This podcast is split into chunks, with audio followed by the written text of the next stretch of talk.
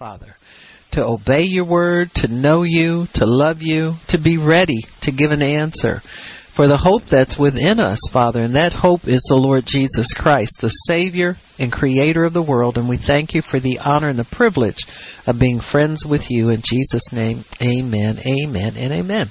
So yesterday we started talking about friendship with the world, and we started talking about what a friend is and, and what it you know defining what a friend is. And we talked about a friend being a person that you know or have a strong bond of affection with um, generally exclusive of family relationships. Family relationships are a little more complicated. it's complicated, but uh, they're a little more complicated than that because they are blood ties and, and things that, that spiritual ties that are a little bit stronger than a voluntary friendship. We also said uh, a friend is a uh, friendship is a strong liking or trust of another person where you lay down your animosity, you lay down your opposition, and you decide to um, uh, connect with that person or um, support them, uh, be in uh, fellowship with them.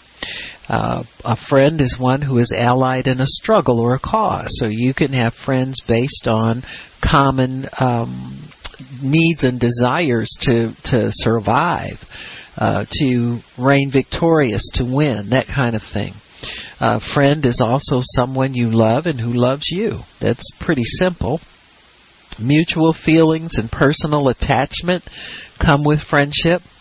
In the deepest meaning, uh, friendship is a covenant tie, and we talked about the covenant friendship being much higher, much different than just a casual friendship. In a covenant friendship, you must keep that friendship alive. And there's um, an element there that has to be implied or employed, which is called forgiveness. And that is what keeps us as believers together. It's not that we do everything right, and it's not that we don't ever disagree or we don't ever offend one another or we don't ever breach that trust. Um, everything's forgivable as far as God is concerned. And Jesus certainly set that example for us. So in a covenant, not this, I'm not talking about just a basic friendship, but I'm talking about a covenant friendship. It must be kept going. It, it cannot be broken. Never can be broken. And so if you say a covenant friendship can never be broken, you have to have a means to keep it together.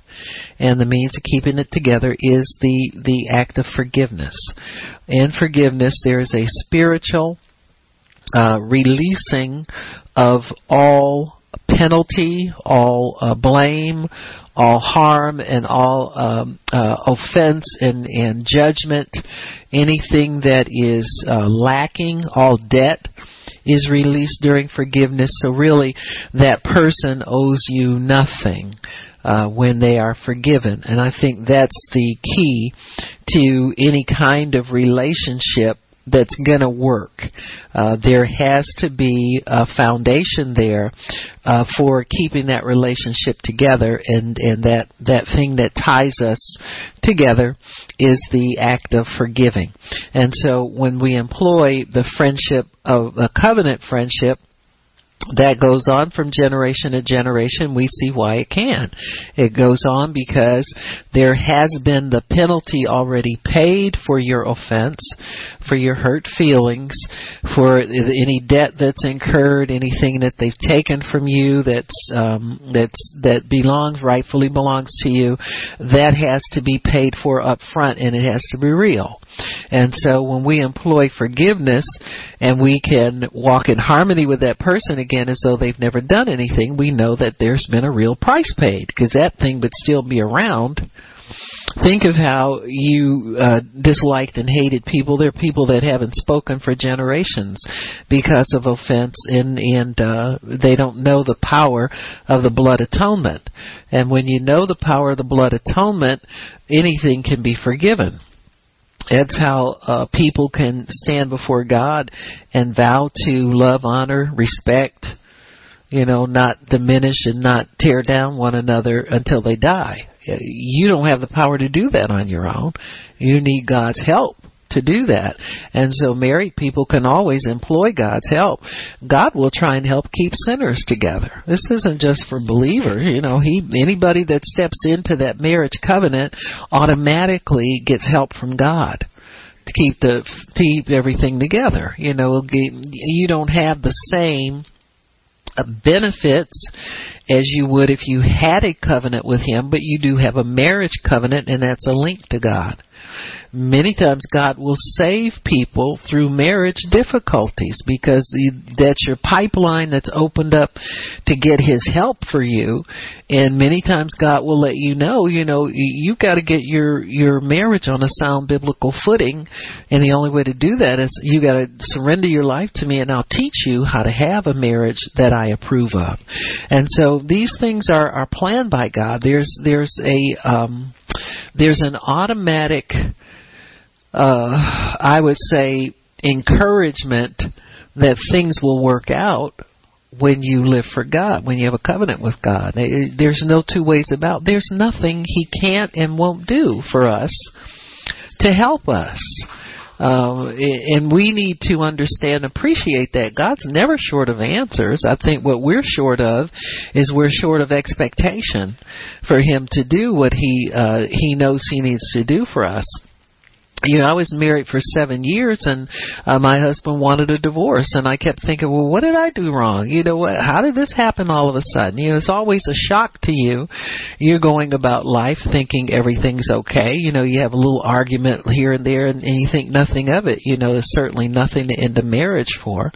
And then down through the years, I found out that he barely wanted to be married because he didn't trust marriage. Got me? See, been married before and been divorced. And when people have been divorced, very often they think of divorce as their friend and not an enemy.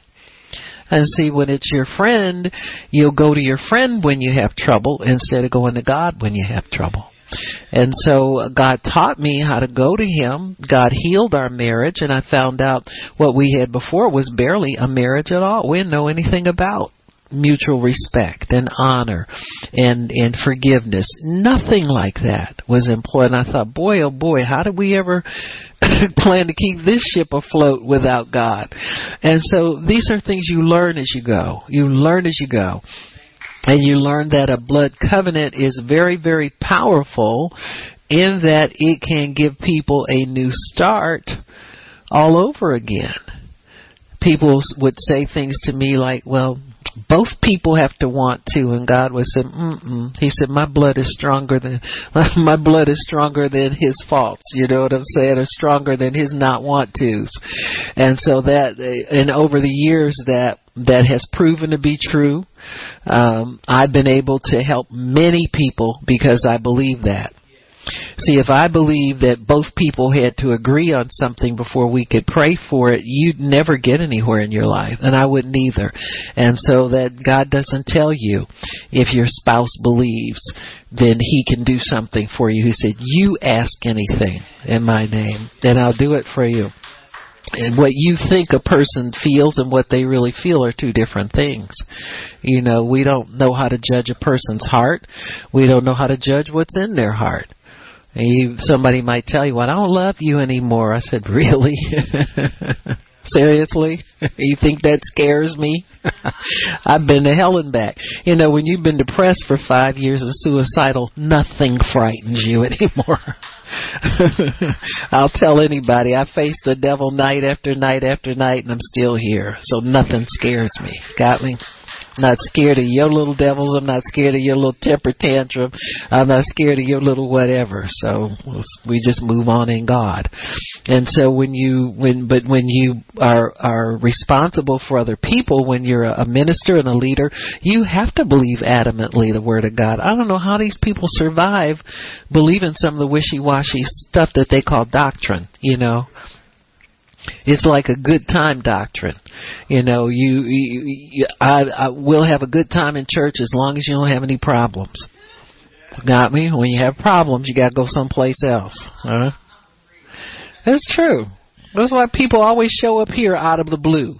They're over in somebody else's church, a good time church. Uh, we go over there and, and shout and dance and have a good time. But when you know it hits the fan, then they come to somebody they know who knows God. You know, and you can't turn them away. You're a minister. You understand what I'm saying? You have to be here for people. And, you know, prophets had to have that lot in life anyway. We're always the people you don't want to be around all the time. You don't want to serve. You don't want to give. But when you get in trouble, I had a girlfriend that, that would never come to our meetings. You know, she's always, oh yeah, God told me to do this. But she would send people left and right. She was smart enough to know she didn't have the goods, and she would send, yeah, you go over there. Them, them watchmen, they know what to do. They'll get this straightened out for you. so, so whatever, you know. I used to, I said, well, I, if you're, you know, we're all, all part of the body. I said, I guess if I'm the toe jam, I'll be the toe jam. If I'm the armpit, I'll be the armpit, you know, whatever. But, you know, we're all parts of the body of God. And, you know, people don't know any different. They just think, you know, they think it's supposed to be like that. They don't know that if maybe if you come and sit and understand, you wouldn't be in so much trouble all the time. if you learn something, you won't be in so much trouble all the time. But but God is good and, and He wants to help save and protect and heal all of us. And so there is also healing in God's covenant. And that's the major, major thing, whatever it is that uh, life has has wounded you with, God has healing, and, and and nothing else can do that for you but God. No one else can do that for you but God. And so He really promises to make us whole, promises restoration for us. He promises everything that's been taken from us will be given back, down to our peace of mind, uh, wholeness in our hearts and our emotions I know many times people have suffered divorce uh, are hardened in their hearts. They they don't do it intentionally, being to shut people out and be mean, but they're protective of themselves now, and they don't want to give and don't want to love and all of that kind of stuff. And uh, it, it just it, they just need healing from God, and so God's covenant provides healing. It provides a brand new life for us. He says there's everything. So being a friend of God has extreme benefits. It has eternal benefits.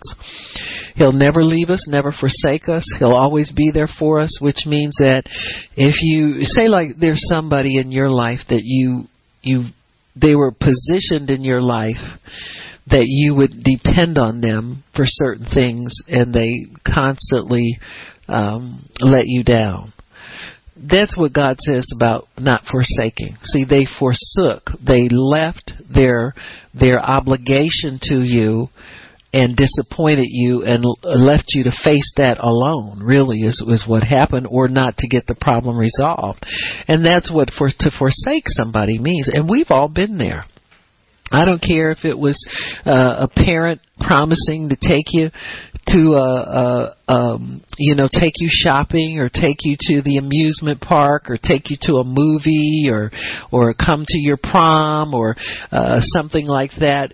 There's all kinds of disappointments from people who are obligated to come through for us. And God says I know those disappointments and I know they hurt you and that's not me. I'm not going to do that to you so when you need me, I'm going to be there. Amen. When you need me, I'm going to be there. And so that's a good thing about friendship with God. Uh, it's a, it's not pals with God, but it's entering into covenant with God where He upholds His, He keeps covenant and mercy which means, and you need him to do both, because we don't keep our end many times. Sometimes we want to keep our end and do the best we can and don't. Sometimes we think we don't have to do that, you know. Uh, somehow people want to hold on to what they call their independence or their sovereignty. To me, it's stupidity. You know what I'm saying? Just hold on. Keep your stupidity. And I'm going to go humble myself and go find God, you know. And so uh, many times we just recoil at the thought of letting go of everything. Why? Because we're really self protective we we still fight many of us the poverty mindset. That is not having enough for us. We got to hold something back so that we can have something. We don't like giving. Man, in your flesh, you don't want to give. And so we will hold on to what we need to let go of. You know, if something we used to have that little saying, probably still do, and, many t- many times in, in church circles, if it's if it doesn't meet your need, you need to call it a seed. Got me? So if it's not big enough to do what it needs to do, you need to sow it so that it can increase and it'll come back big enough to do what you need to do. And so and that's really oftentimes why we refuse to trust God 100% is that we feel if we let this one thing go, what are we going to have? What do you got now? You got one thing that doesn't function well in your life, is not satisfying to you, so you need to let it go. You got me? And so uh, there's a freedom in trusting God. There's a freedom in trusting this friendship we have with God and there is a wisdom there that taps into the wisdom of God. See, when you when you lay down everything and trust God 100%, that's wisdom. You've done a wise thing. You've sown wisdom into your life by obeying Him in this thing, and so your wisdom starts to grow. You get so smart one day you blow your own mind. So, oh Lord, where'd that thought come from? I'm a work that. You understand what I'm saying? You ever have a God thing slap your head one day and you think, wow, I never knew that. And, and, you know, the older you get, and then these these revelations, God pours these revelations onto you. You think, how smart is God? Man, I've been walking with Him for X number of years and I never knew this. Why? Because we serve a God of revelation. If He gave you everything at one time, you'd be a little nerve in a corner shaking all night. So He has to reveal Himself to us little bit by little bit. And it's wonderful. It keeps life interesting keeps us from getting bored. It lets us give gives me hope that there's more to come. See, when you know there's more to come, you can hang around for a lot of years trusting God. So, our scripture is James 4 and we 4 4. Adulterers and adulteresses, don't you know that friendship with the world is enmity with God? Whosoever therefore will be friend of the world is the enemy of God. So you cannot be friends with two masters at the same time. If there's any world left in us, we're God's enemy. You're really not his friend. Because really, he can't count on us. You got me? Uh, you, friends are people that you can count on. And God wants to know He can count on people. I gave the example yesterday of a person that I'm helping to get their ministry off the ground and they had given they had planned a conference and and uh posted posted face in Facebook it was conference was postponed. They didn't give another date. And so uh when I spoke to them by phone uh they they never talked it over with me first never warned me it was coming just blatant out there. And I knew from the way it was done that there was some emotion there there was some immaturity there it's no problem be immature, but be open to learn. You know, I mean, we all have immaturity in different areas, but we got to be open to learn.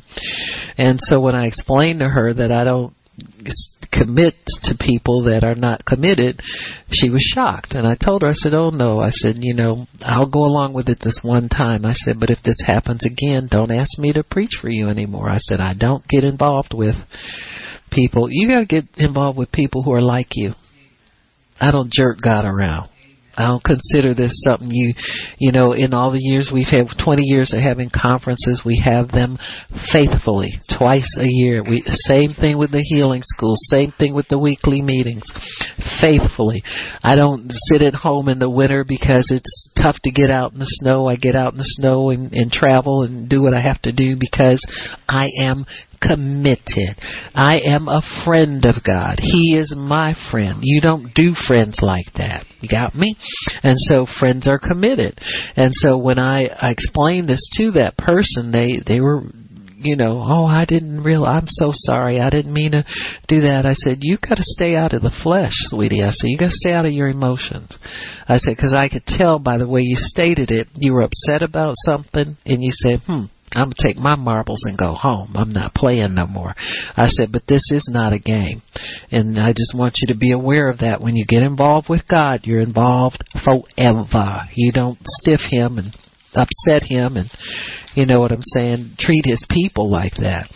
Because there are people who are depending on God and need God and they need God needs faithful servants to serve these people. And she said, well, it wasn't turning out like I thought it would, should. And I said, well, you got too much of you in it. I said, that's problem number one. You, it, it ain't turning like I didn't, I, I, I, this ain't yours. It's supposed to be God's ministry, you know? You're God's servant. Come on now. Let's get a grip here and let's get some, some maturity. And so, uh, you know, they understood what the problem was. We'll see how it goes, but, you know, I'm keeping my word to God. If it happens, I will gladly stay home rather than get involved with somebody who's flaky. You got me. I don't I don't deal in that kind of stuff. And so because at some point you start compromising with their weakness and you pick it up yourself. You have to be careful. Careful what you fellowship with. See, I see every relationship as a friendship and also a potential conflict because you'll get to a point where you don't see eye to eye on things and you got to understand if you're seeing it God's way and you can't compromise you got it and and you have to do that. And so so it's it's good. Friendships are good. I love everybody but i'm going to tell you i'm not going down with crazy people. I've seen too many people come and go over the years and I know all the warning signs.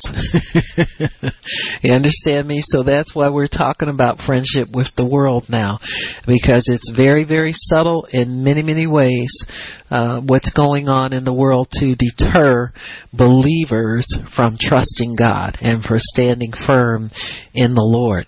So we talked about friends having the same goals. We talked about that yesterday. So today we're talking about friends having the same beliefs.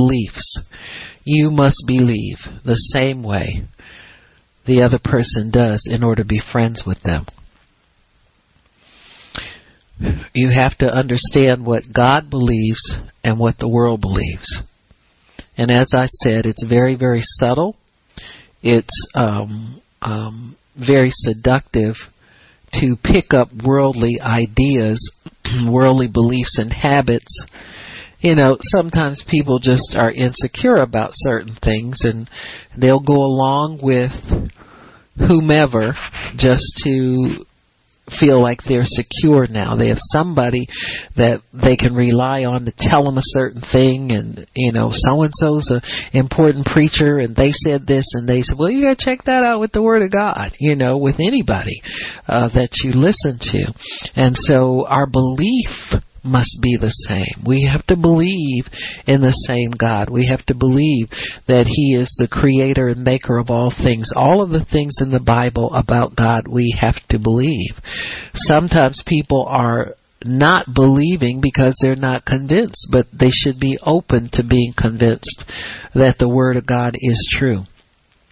God believes in us and He believes in His ability to guide us successfully through life. So our faith has to line up with his faith. If he believes that we'll be successful in life with his help, then we must believe that too and daily trust him. You prove it by daily trusting God. The world believes only in self gratification. The anti establishment in this nation and in many places in the world has now become the establishment. So many years ago, like in the 60s, we had the uh, hippie movement, uh, loose living, free love, free sex, everything was free, free marijuana, free drugs. And they were the anti establishment.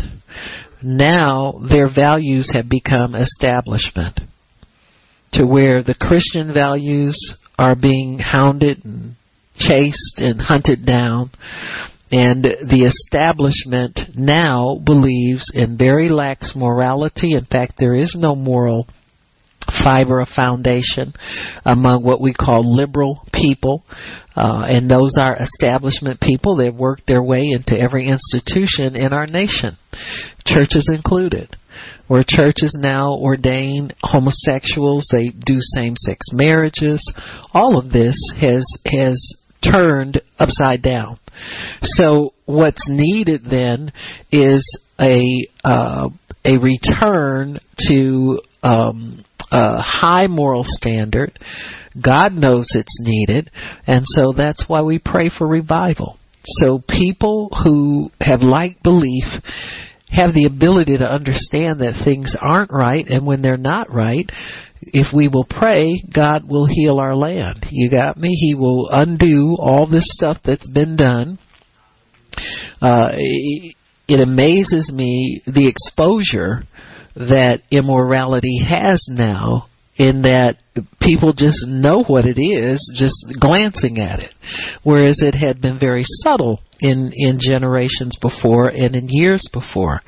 Uh, for many years people laughed at the drug culture and the hippie culture. Now it's pretty much taken over the world. Uh, I was uh, uh, pleasantly surprised and these are the things you don't hear all the time because uh, because press people are so liberal in the way they think. You don't hear about when did we think that being against drugs was a minority interest uh, or what conservative interests, we'll put it that way, uh, in that our government was not interested in stopping the drug trade. But I, I decided that I would follow the um, issues in this election. And when I, I watched Donald Trump talking, I guess the president of Mexico invited him and uh, um, Hillary Clinton, the uh, Democrat and Republican nominees down uh, for a meeting and to confer with them and talk about mutual problems and mutual interests. And uh, Hillary Clinton uh, declined to go, uh, but when Donald Trump showed up, they had a a very what I thought was a very heartfelt and productive talk about mutual problems. And I was to be honest with you, I was shocked to see that they are concerned about the same things this country is concerned about. And what the president of Mexico is very concerned about is the help that the drug cartels seem to be getting from this country as far as their supply of weapons and money is. You understand what I'm saying? I mean, you can have these goofy ideas about people, and until God opens a door for your eyes to be enlightened, you won't know anything. You know, you'll think, oh, we just got a few immigrants coming in here and there. There's hundreds of thousands of people who come across that border illegally, and the Mexican government doesn't like it, and we don't like it either. So here we have a mutual concern that we can work together on that you won't know until God opens the door for these dialogues to take place and for these things to happen. So to me, that's just one example of the enlightenment that seems to be coming because we're getting beyond the the everyday biased press telling us you know we're all if you if you have any morality in you you're a homophobe. You know you get sick of being called names because you love god. You see what i'm saying? And so you turn that stuff off. But when you get an opportunity i encourage you uh find some of these websites that will give you information that's not mainstream because they're all preaching the same thing you know? It's just like um when the communists took over, when they took over in Russia, uh, I, I remember reading a book and it said, uh, step one, take God away from the people. See, that's step one in, in brainwashing and indoctrinate. You take God away from them. And so in this country, uh, they've taken you know any display at Christmas that has anything to do with Jesus. Now, I guess in in the military, chaplains cannot preach in Jesus' name. They can't pray in Jesus' name. So they're taking God out of everything, and then intimidating people with lawsuits if they they mention His name. And so you know we read about the underground church in different countries and so forth in the empowerment meeting, but we are the underground church, folks, and we're going to find more and more that the the uh, churches we see on television do not preach the gospel. Because I'm taking note and I'm checking off who's got a feel good message and God'll do it. Never ever address Jesus, repenting of your sins, the atonement, and it used to be that's all that was ever preached when the pioneers in Christian television were on, Rex Humbard, well, he was an evangelist. They preached salvation every time they were on. Jimmy Swaggart, when he first started, he preached salvation all the time. Pat Robertson, he still preaches salvation, you know, which is a blessing. But you look at the rest of them, they're all preaching either prosperity, they're all preaching some kind of faith message, they think, but they never address the sin issue and that Jesus Christ came to deliver you you from your sins. Very, very rare you find that on Christian television. They got um, mineral supplements, vitamin supplements, health gurus, exercise videos. They got all kind of stuff, but the gospel is woefully missing. And so we need to understand that there's something going on that's stealing truth from people. It's stealing truth from the airwaves. It's stealing truth from the messages that we hear. And all we hear is some kind of liberal way of living, some kind of um you know, off the wall, you know, values for your life.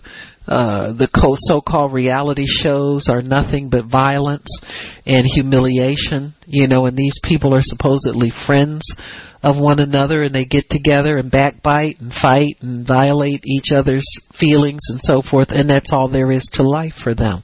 So we we as believers have to be careful to protect our belief system. You've got to protect that. And you've got to daily meditate on the Word. You've got to consider not a lot of this foolishness. Many times we overlook it as not being important, but what is important? That's what you have to ask yourself. What is important? So, God, the world believes in self gratification only. We said that. The anti establishment has now become the establishment in our nation and most of the world. The sexual revolution began in the 60s. It was a counterwave to the healing re- revivals of the 40s and 50s. so whenever the enemy sees the message of the gospel pulling large numbers of people toward it, he develops a counter movement to stop that and derail it and that's when he came up with this promiscuous uh thing and it was tied in with something that seemed to be very popular among people and that was the anti-war movement. So you had a bunch of immoral drug drug smoking people leading an anti war movement. And if you joined the anti war sentiment, you went along with everything that they had to offer. And that's really how uh, the hippie culture got to be so pervasive. It got to be pervasive in music. And the music was fueled by witchcraft. And, and you could see that in the fate of many of their leaders. That's why many of their uh, um, musicians that are in the forefront die uh, prematurely because the witchcraft comes and claims their lives. The Jesus movement then began to overlap with the hippie movement. If you remember that, there were uh, people were uh, they were ch- beginning what they call the mega churches. They didn't start out being big churches, but they started out as evangelical movements. And there was uh, a lot of mixing in the hippie culture with the revival that was going on. And so when people would have revival, they would take people in from all walks of life. And many hippies came to receive Christ.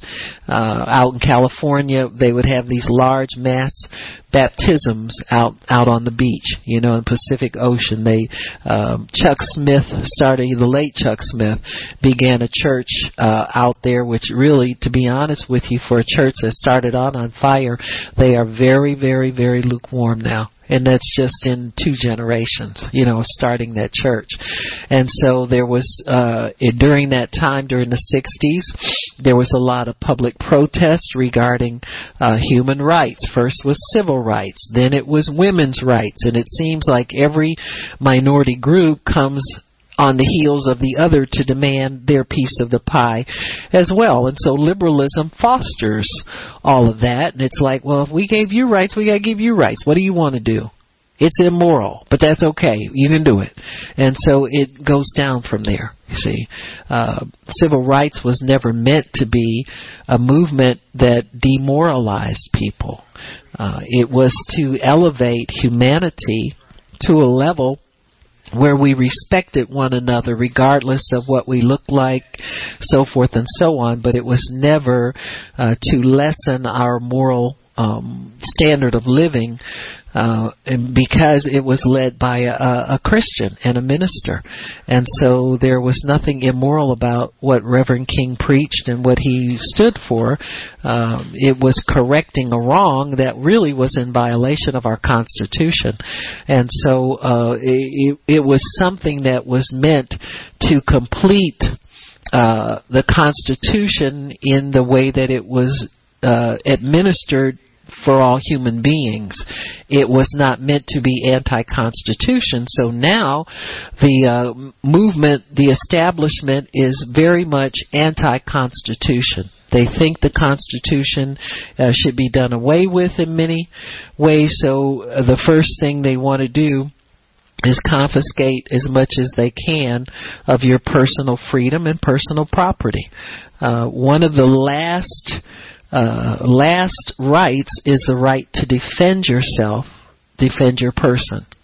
And so um, the Second Amendment, because you can tell the amendments because they're so uh, high up on the list, it was a thought that came with the creation of the Constitution. The Second Amendment, the right to bear arms, was really intended to protect yourself against intrusive government not necessarily your neighbors and your friends, because the the authors of the Constitution uh, were escaping uh, um, uh, monarchy government in Europe, and they knew that if somebody had total control uh, unchecked control to govern people, there the first thing that would happen would be tyranny would develop, where the people's rights would be taken away. So the Second Amendment really was to protect you from illegal seizure of your person, your property, and anything you that was rightfully yours from government.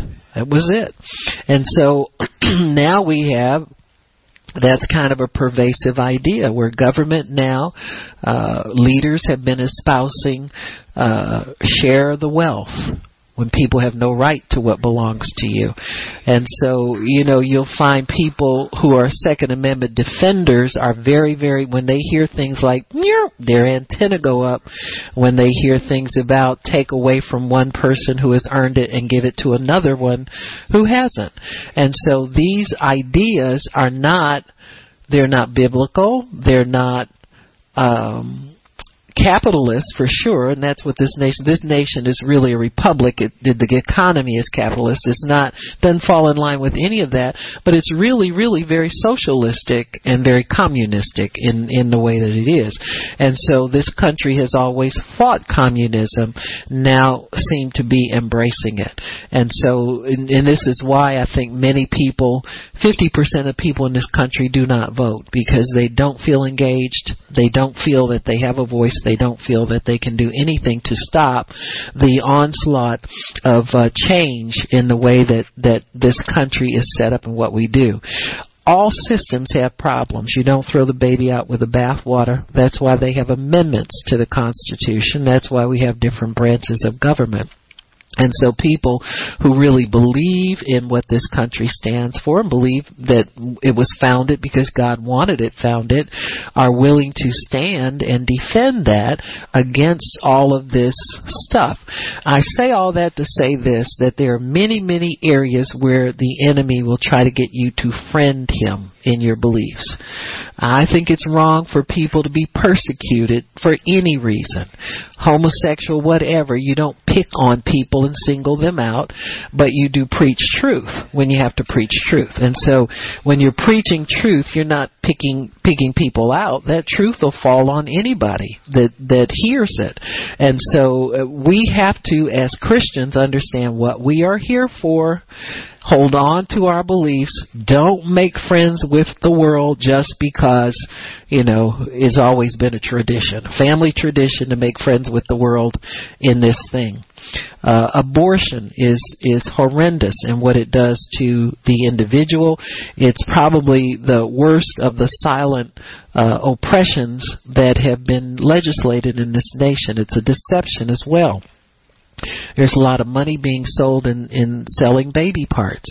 Uh, we've seen that, and and yet our Congress does nothing to stop it. Now, few, a handful of people try to speak for the will of the people and stop it.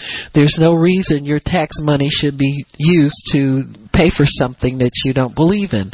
But we're being told that, and then we're being forced to say it's okay. You know, so you hold on to your beliefs. Uh, abortion is murder killing is murder taking innocent life is is uh, murder in, of the highest degree because they have no voice to speak for them unless somebody speaks up for them. And so this is something that we're being told is a right of all women uh, to kill a life that they think is not convenient for them. And so we have to be careful as believers. You don't pal up with this stuff. You don't uh, go along with it. You you know nobody. Uh, if you don't want the baby, quit having sex. That's that's pretty that's pretty um, automatic. You know,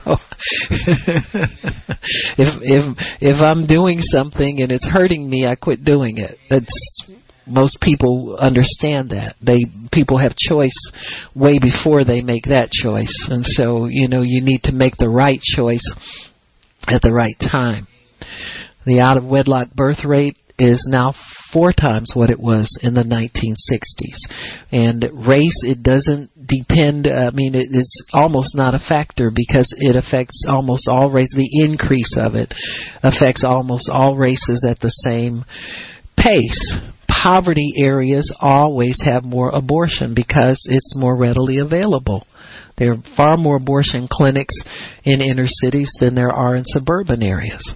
And so we have to realize uh, that what is being done, that the devil is quickly eliminating people, uh, trying to annihilate the human race. If he can't do it one way, he'll do it another. And so these ideas are thought of as being humane. They they're thought of as being um, progressive, and they're thought of as being uh, good opportunities for people to for the human race to advance. And so I don't see much advancement. I see a lot of depravity. I see a lot of immorality. I see a lot of people, um, uh, you know, doing things that they feel are the right things. And I see a lot of wickedness and anger in people.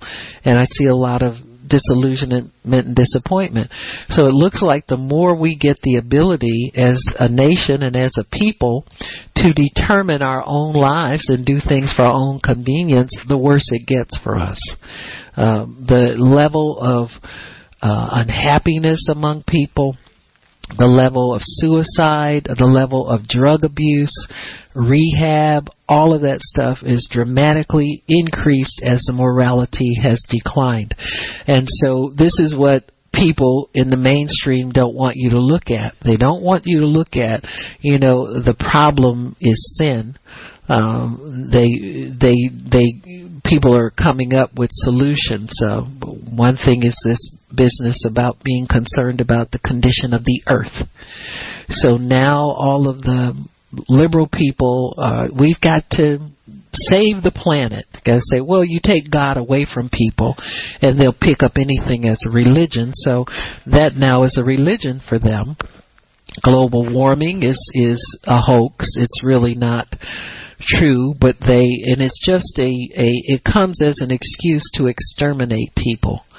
Uh, because what they say is because each individual has to be careful about how much carbon you release in the atmosphere. Now they want you to release less. Well, what's going to happen? You start killing people. You kill up everybody. We won't have that problem. So you know, it, there's it all ties in together uh, for a, a, um, a degrading of humanity to a much lower level um, than it is now. So all of this is enmity against God. You see, these people are enemies of God.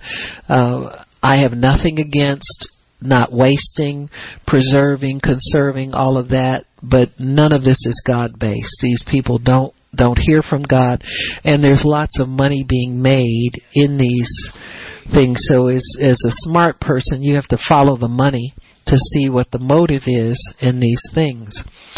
Christians are being hunted down and run out of the public square. We are told we don't have a voice anymore.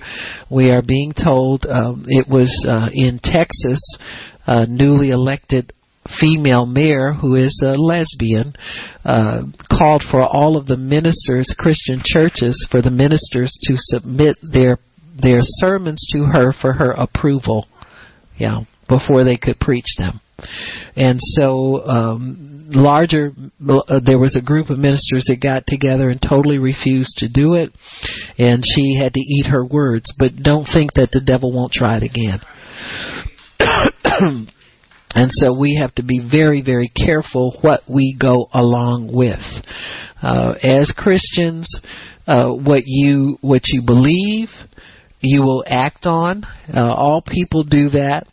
Uh, when you talk about electing people. That's a prayer of agreement with everything that they believe. And so you have to be careful as a child of God to stay on God's side. Stay on God's side. Uh, people say, well, nobody is, is a Christian. Nobody's talking like it. Listen, you better stay on God's side so God can tell you what to do. When, when the children of Israel were, uh, were in Babylon and they were uh, imprisoned in Babylon, they still stood for God.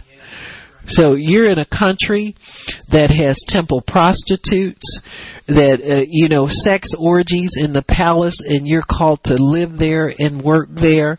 Uh, you better find out. And Daniel realized. He says, "You know, I'm going to hold the line." He said, "If I don't get involved with."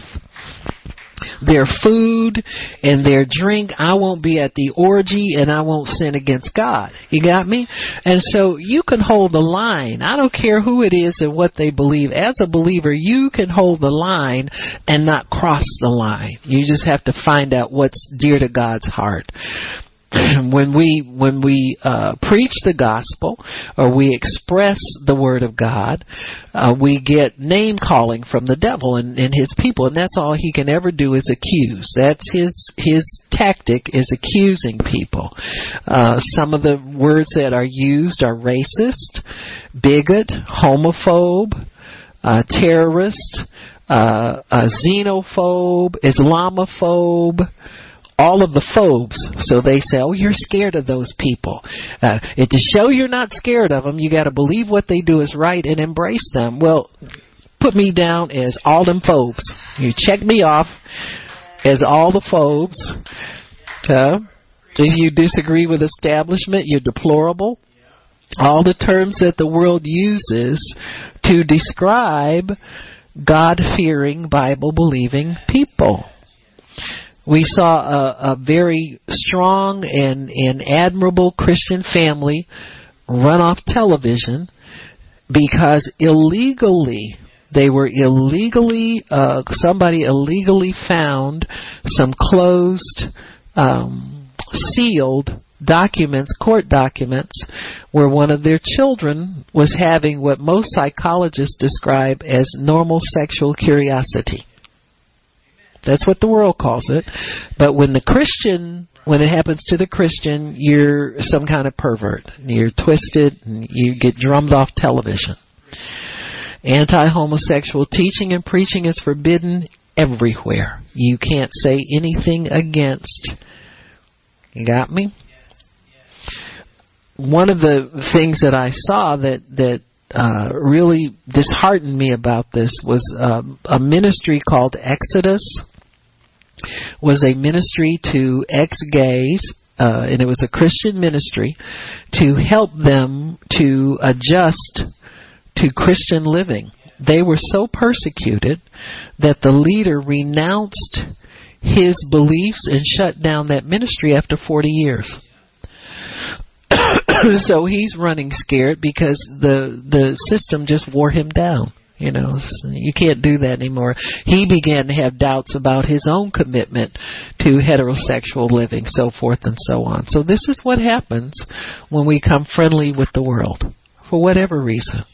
So you you got to hold on to your beliefs, folks. You you see what happens in these nations that openly persecute Christians and where evangelism and true Christianity are outlawed and we've got to hold on and actually get bolder in our proclamation of what God's Word says, or we will go down with the rest of society. Amen. Our society, uh, what's proclaimed from the majority of, of news outlets, is immoral.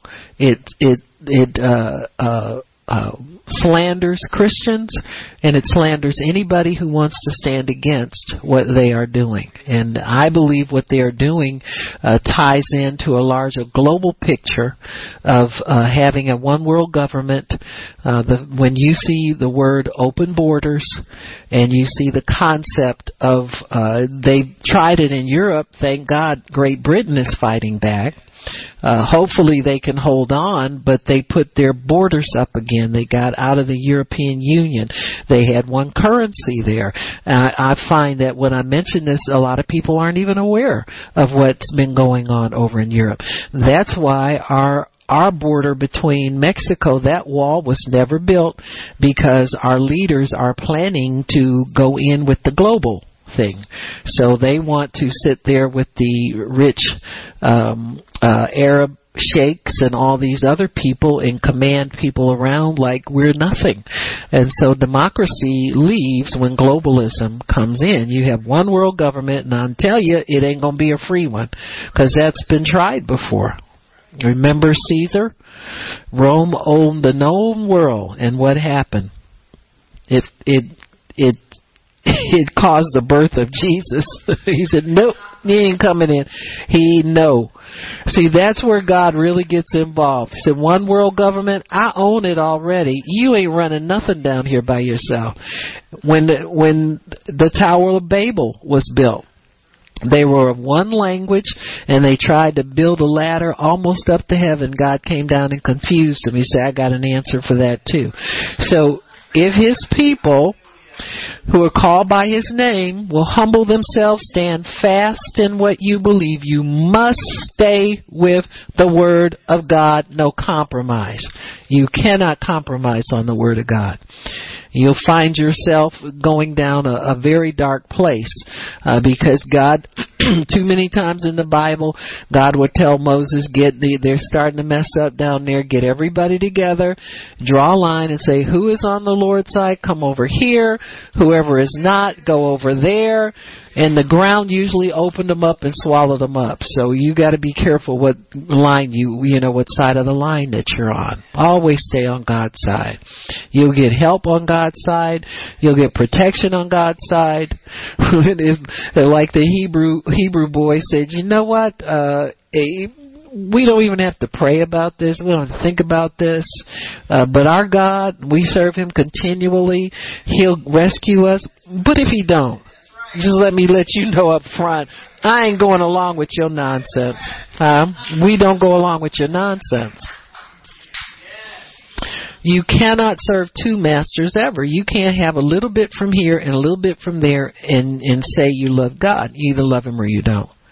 He doesn't do that to us. He doesn't love the devil a little bit and let the devil run all over us. Does he? He stands against the enemy and we stand against the enemy and we win. We have to be careful in doubting what God has told us. Amen. Not let the world wear you down, mocking, accusing, all that kind of stuff. Just let them do that. You you have an immunity to that. Jesus took that already in your place. You have to take that from people. So this is what happens when we come be, become friendly with the world for whatever reason. Amen. The world will find a way to seduce us over to their side. Hmm? We have to we have to understand that when we become emotionally emotionally involved in what the world does, that the world has our attention. You have to be careful. Guard yourself against trying to understand worldly thoughts and ideas. You don't need to understand anything. If you have lack of something, let your request be made known to God. He will come with an answer and straighten you out. We have to be careful imitating the world. You know, uh, you know, in Christian Christianity, uh, we have this insecurity about us somehow that we, if we we like our music better if it sounds more worldly. We like our our clothes better if they look more worldly. We like our this better if they. I don't want to look like so and so and such, you know. And you get people coming in to church with jeans with holes in them and all this kind of stuff. And and you know what's the difference in that in the world? You know, has God brought any dignity into your life at all, where you feel uh, that you can honor Him in the way you dress and the way you talk and the way you look, all this kind of stuff? It makes a difference. It makes a difference. Hold on to what God gives you. Amen. Hold on to what He gives you. When the world has our attention, we give less of it to God. So when you love people, you give them attention. Hmm? When the world gets your attention, you give less attention to God. Whomever we're friends with, we spend time with then you cannot serve two masters ever. You think you love God, but when push comes to shove, you'll go inside with the world. Well, you don't really love God.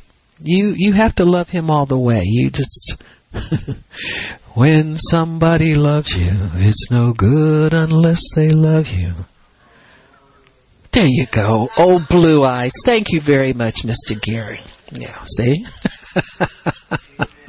but it's true.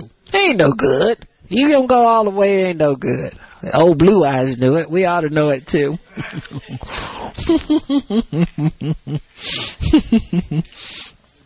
but it is true. but it's it's it's amazing. Uh, it's amazing the changes and and for somebody my age, I've lived to see them all, and I don't like what I'm seeing. I really don't. I don't like what I'm seeing. Attacks of Satan are strategy to steal our attention from God. Things like trouble with your marriage, trouble with your money, trouble with your health. Those are distractions to steal our attention away from God. That's why the Bible tells us when you pray, believe, you receive it then, and you'll have it and then you can go on to living for God every day. You don't have to keep worrying about what's going to happen with this and what's going to happen with that. And so in our our believing, we must hold on and be clear about what God's word says.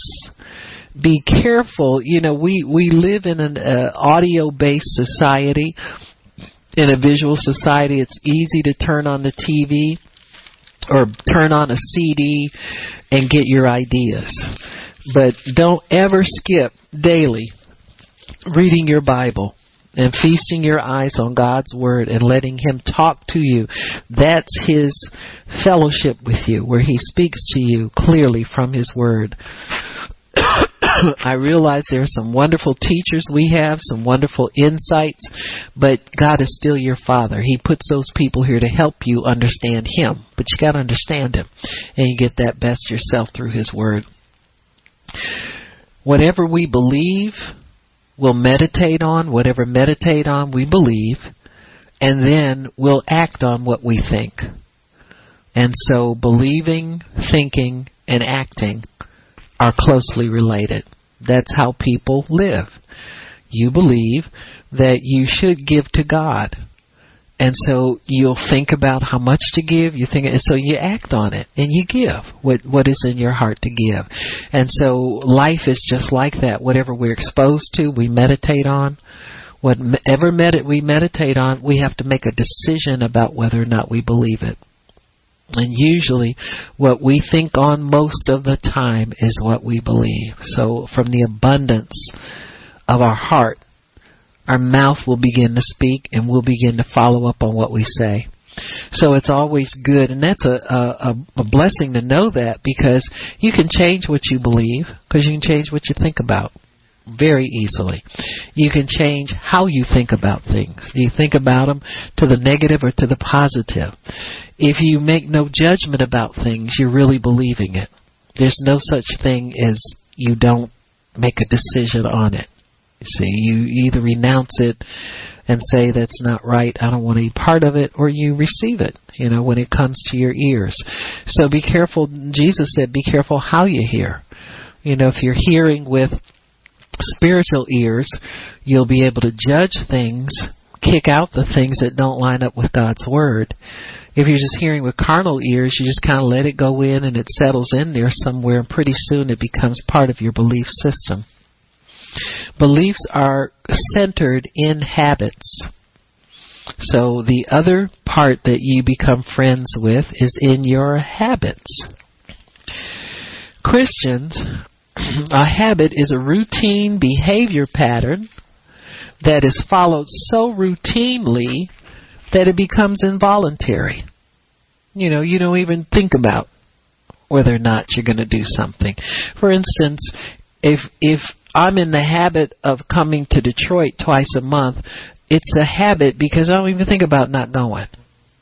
I don't think about doing something else. I don't think about spending my Saturday doing it. That's a habit. Many times people resist habitual things that are good for them by looking for an excuse not to continue with it. Um, it there's something built into us that understands and knows when we're submitting to something that thing is called rebellion and it will it will jackknife on us and cause us to stop doing something on a routine basis when it's at the place of becoming an un, involuntary habit.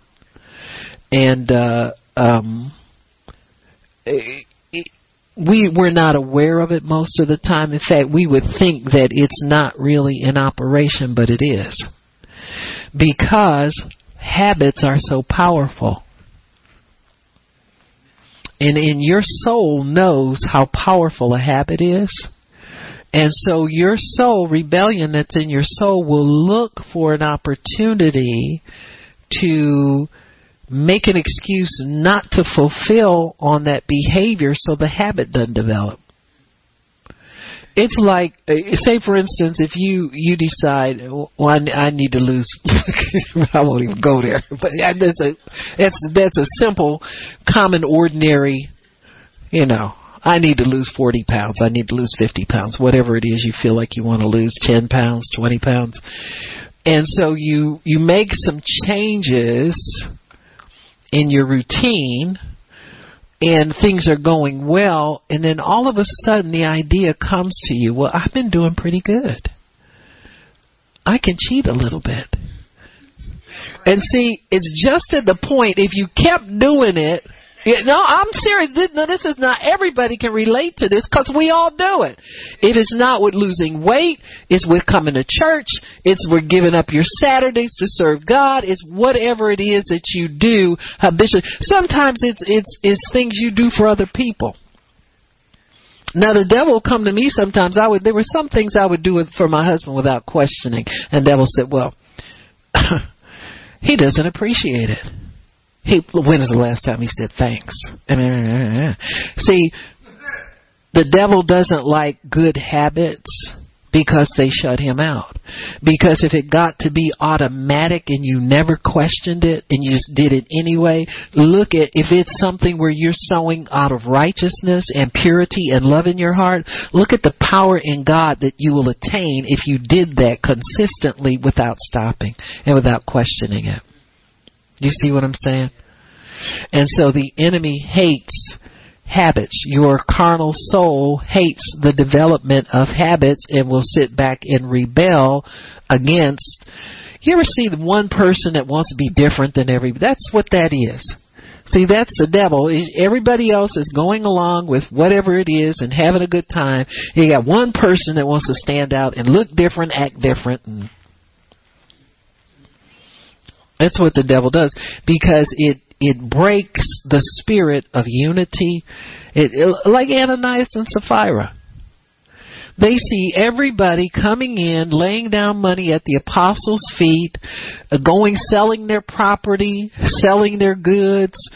You know, if if they had a good catch, they sold everything, all the fish they sold, they bring all the money and put it in, and they don't like it.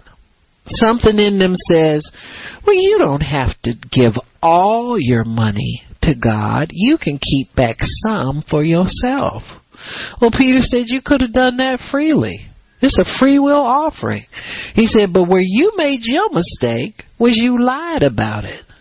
You told us you sold that money, that property for this much, and you brought everything that you sold that, that property for. That's where you made your mistake. So God doesn't care if you keep something for yourself if you think you want it or you need it. What He cares about is what you say about what you do. Are you honest in your dealings with yourself? And so many times with Christians, you know, what we call hypocrisy, everybody's going along with everything. Oh, we did this, we did that, we, and then somebody's, I didn't do it. you know, they don't know I didn't do it, but I said I gave you or whatever. And so there's that rebellion. It and it comes up in the human soul at times when God really and think about this. If you developed a habit where you sowed into God's kingdom without fail, consistently, nonstop, think of the integrity and the trust that God would begin to place in you to manage and handle and all that more stuff for him because he he's he's judged you trustworthy now. He says, "You know what? Uh, uh, Gary Gary and Karen are going to give X number of dollars no matter what happens and I can trust them. So I'm going to make their life easy in advance of them giving." You got me? See, when you've got a habit where you do it without fail, and God knows how to to observe you long enough to know when it's in your heart and you're going to do it automatically. The devil knows that too. So the devil will try and stop you from doing it automatically to get you out of the habit. So you have to start kind of like all over. Then your soul gets messed up. Well, I should have done this, and ah, oh, well, I'm I'm, I'm just quitting. I can't do this. Just like with the 30 pound weight loss. You got me? That's why we keep starting over again. Because when we get out of the habit, we sit and we beat ourselves up for not doing it. Then you want to console yourself with more food. And then you, you know, you y'all know what I'm talking about. You know, this is crazy, but it's it's a fact of human life. It's a fact of human life.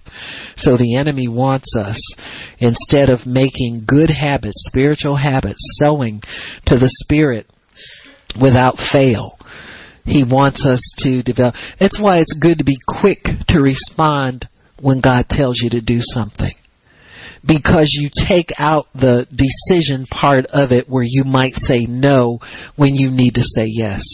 You don't have to pray about every single thing that comes up when you've already committed in your heart to, to go the way of the Spirit. The way of the Spirit is always to give. It's always to love. It's always to forgive. It's always to trust. It's always to share Christ with people and your stuff with them. You got me? So we we have to understand this, but but the enemy hates spiritual habits. Hates them because it indicates a strong belief in God and His Word and what you're doing. You're not lax in it. You're not looking for a loophole. You're not looking for a way out. You're not looking for excuse not to. You're looking for uh, uh, to develop a habit of doing it. Things that that if we could do them automatically, we'd have it made, man. As a church, as a body of people, as a uh, as a human race, there's certain things if we could do them automatically, this world would be a wonderful place. But the devil fights us for them. We have to fight back. So um, God wants us to habitually follow Him for several reasons. Number one, He wants His promises to be fulfilled in our lives because that's His vision and His goal for us. He wants us to know what it really means to be blessed. He wants us to know the blessed life. He wants us to know the prosperous life. He wants us to know all of that. Number two is that we benefit from it. Habitually following God will cause us to benefit greatly in our lives. You benefit spiritually. It doesn't have to be a material benefit. Spiritual benefit is worth its weight in gold. You have more contentment, more peace of mind, less disturbance in your soul. You see more clearly the way out of difficulties. You have that confidence in God. When you walk with Him, you walk in confidence. God's purpose is realized in your life. You and you get the benefit. When you walk in God's purpose, you benefit. You talk about something that will increase your sense of self-worth. You start understanding that you're obeying God's purpose for your life. And you you your your sense of what they call self-esteem or your value, your dignity, all of that increases by leaps and bounds. Satan's kingdom decreases when we habitually follow the Lord. He can't find us to use us. You know what I'm saying? So his kingdom decreases. Godly habits ensure godly results, or the results of God, or the reward of God. If you are a friend of God, you cultivate certain friendship habits. First of all, you consider God in everything you do.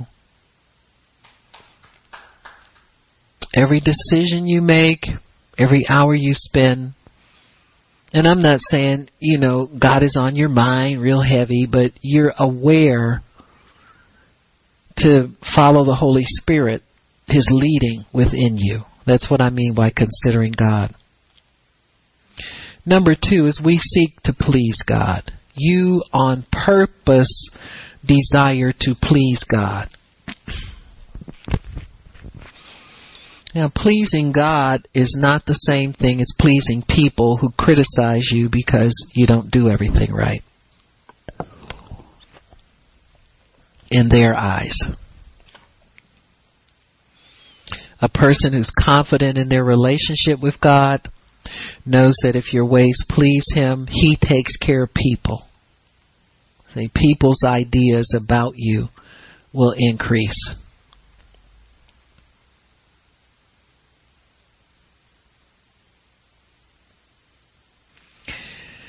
When you're a friend of God, you esteem Him highly. You don't play around. When He gives you something to do, you say, Yes, sir, I'll go right now.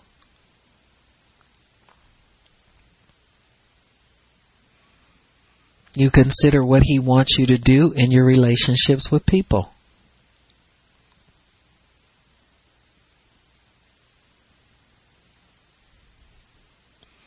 Number four, you include God in all your plans. All your ways acknowledge Him, looking for Him to open the door and direct you the way to go.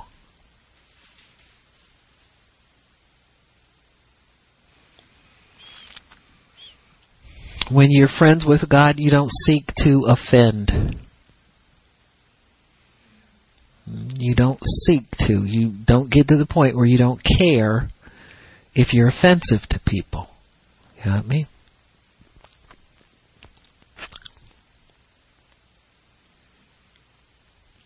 Number six is you show love to God. You worship Him. Put Him first. Create an atmosphere of thanksgiving around yourself.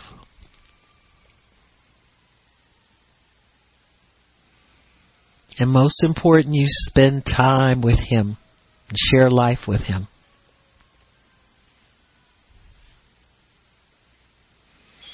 Friendship, from friendship comes fellowship. That's spending time, being comfortable there. And that's what God wants for all of us. He died to give us access so we could have fellowship with Him. We can come in and talk to Him, be His friend, learn about Him, turn away from our wicked ways. If you turn away from your wicked ways, you have to turn towards something or you just turn back to Him again. so you turn toward God. Man, it's not the old Ten Commandments where don't do this, don't do that, don't do that. Yeah, you don't do that, but you do something else in its place. You do some do's. We do some do's. And so when we do our do's, we do it because we love God, because we're called according to his purpose, because we we know that that's the best life for us, but it, we have to be so careful folks about befriending the world. Um you have to draw such a straight line and you're going to get persecuted for it uh, because it's out there. Whenever you make a decision for god uh, that persecution is going to come but the, the bible says that's a blessing. Blessed are you when you're persecuted for his name's sake. Amen?